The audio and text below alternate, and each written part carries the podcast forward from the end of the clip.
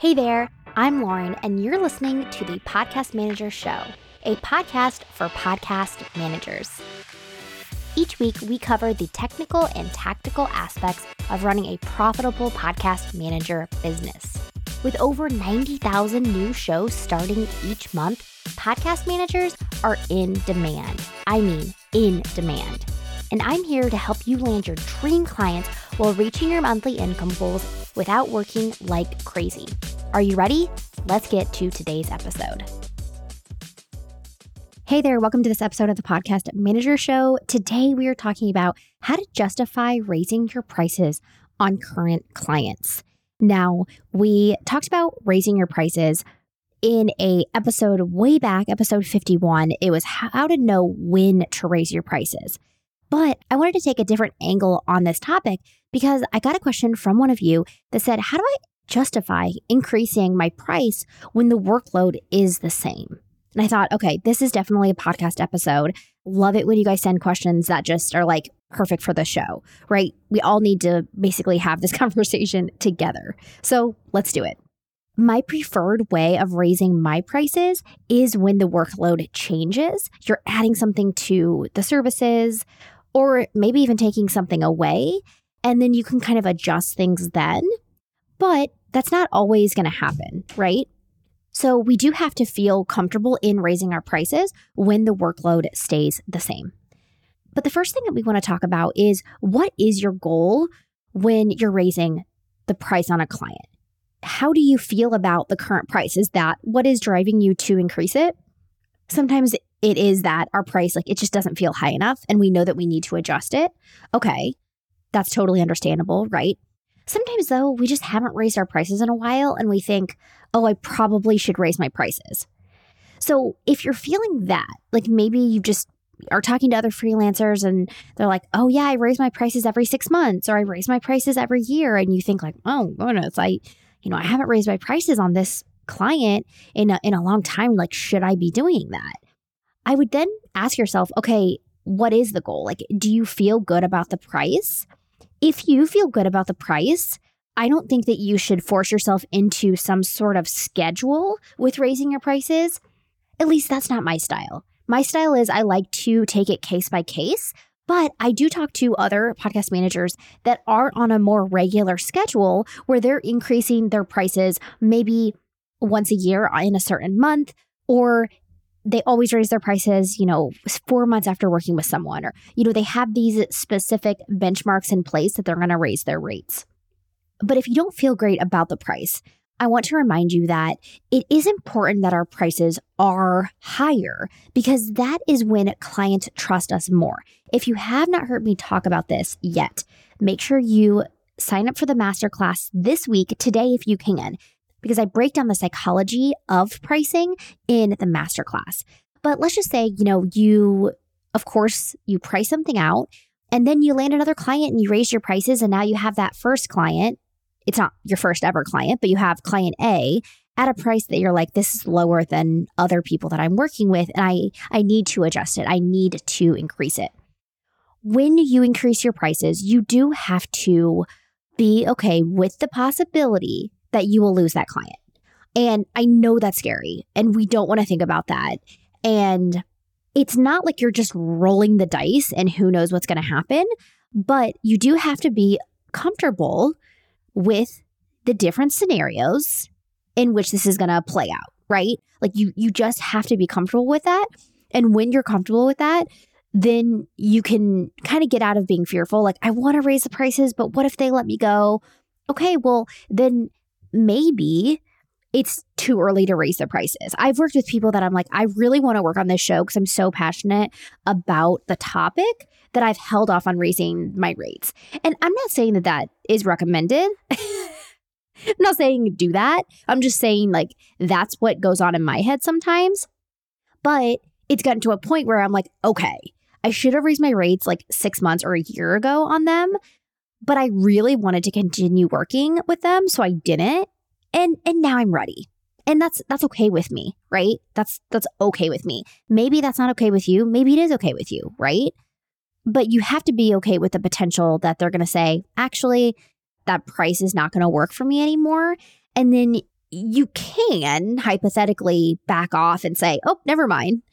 But not recommended, right? Once you once you send that email, you got to move forward with it and ultimately you have to feel really good about raising your rates, which is the reason that we're having this conversation. So, if you do really get in your head about this, then you maybe having a system is better for you. Like you're you raise your rates 4 months in, you raise your rates a year in with a client, like maybe that would be better. So if you are someone who gets in their head and you just have a really hard time actually increasing your rates, then maybe having a system in place is smart for you. Having like, okay, after four months, I'm going to raise my rates. After a year, I'm going to raise my rates, whatever it may be. Maybe having that structure in place is something that you need. But let's get to the meat of this question, which is how do we justify raising our prices on current clients when the workload has not changed?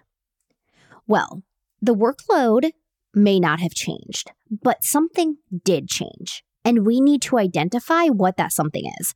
Because I don't believe we should just increase our rates if nothing changed, right? That doesn't really make sense.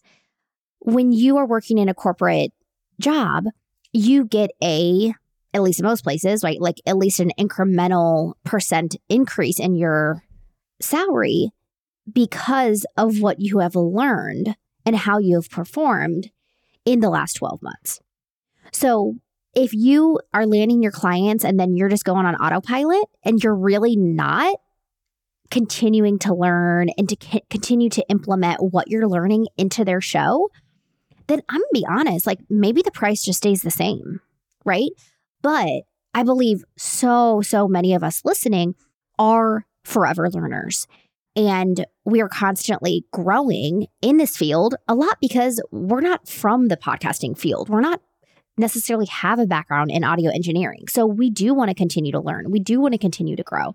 And so I don't want you to convince yourself that you aren't bringing anything new to the table since you, you know, last priced out this package. So instead, I want you to think about, you know, what were you bringing to the table when you priced this package out? The last time you increased it or when you originally priced it out? What were you doing back then? And what have you changed about your service? Maybe it's something kind of big, but it's probably not, right? It's probably tweaks that you've made along the way where you're like, okay, this is how I approach SEO now. Again, it's not a huge change because then the price would like have been changed in that moment, right? If it was like, oh, now I do much longer show notes. No, because that would have had to have been a conversation then. But what about tweaks that you've made, right? And the quality of the product because of your learning. So I don't know if you guys ever like think back and look back on maybe shows that you worked on even like 6 months ago if you've been doing it that long, that long. Even before that, it's like you will I've listened back to my own editing like for certain clients that I've re-released their episodes. I will then listen back to the episode that I edited and I'm like, "Who what was I awake? I did a horrible job." And I mean, I I don't think that I did. I don't know. I think I do a good job in general, but I've learned so much since those six months, since that year, right? And I show notes, I look back and I can see ways that I can improve previous show notes. So, what that tells me is that I have gotten better. So, maybe even just if you're like, I don't really know what I've gotten better at, like I can't identify anything, maybe go look back at the work that you did three months ago, six months ago, and see, okay, yes, I'm, you know, I've gotten better at that. And, and okay, you know, we're always talking about AI on our PMP coaching calls. And there's some, you know, limiting beliefs and some some fear around like how do I price things if I'm using AI because like I'm not working as hard. So, how do I justify the price?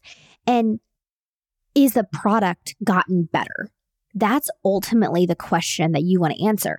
Let's say that you started using AI and your show notes have gotten much better because you weren't a writer in the first place. Your show notes are killing it now. And they're not taking you any longer. Maybe they're actually taking you a shorter amount of time. but the product has gotten better. Okay, well, that is your justification. Okay. So your justification is has the product gotten better? How have you added value to the package since you last priced it? And in fact, maybe something that you would want to consider is if you were to price this package now, where would it be? If you wouldn't price it any higher, then maybe it doesn't need to change, but that's probably not likely, right? it's probably not likely. If there's one thing I want you to take away from this episode, it is that your increased knowledge increases the value of your services, which then should be reflected in your pricing. Because you've continued to learn and you've continued to build your knowledge up, and maybe that's through very active ways, right? You are looking at pod news every day. You are you know you're in pmp you're you're going to our special trainings like maybe it's a very an active way of learning or it's just because you you know, let's say you have four clients and you're taking the great stuff from client A and implementing it into client B, taking client the great stuff about client B, implementing it into A and C and honestly that's one of my favorite parts about just freelancing in general is that you get to see behind the scenes of people's businesses and see what they're doing really well and you're able to help your other clients with that.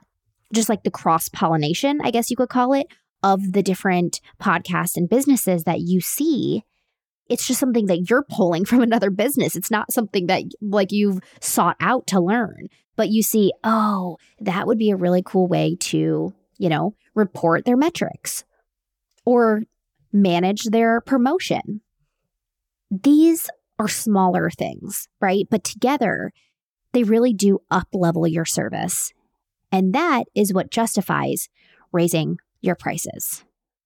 This is one of those episodes where I wish that I was actually talking to you right now live because I know that you'd have questions. I know you'd be thinking, but Lauren, what about this? And so I want to know what your but Laurens are so that we can be as clear as possible on this topic. So, more than ever, I really would love to hear your thoughts about this in the DMs and just maybe your hesitations or you know tell me what you are going to dive into after hearing this episode and how you're going to look for ways that you're going to justify increasing your prices.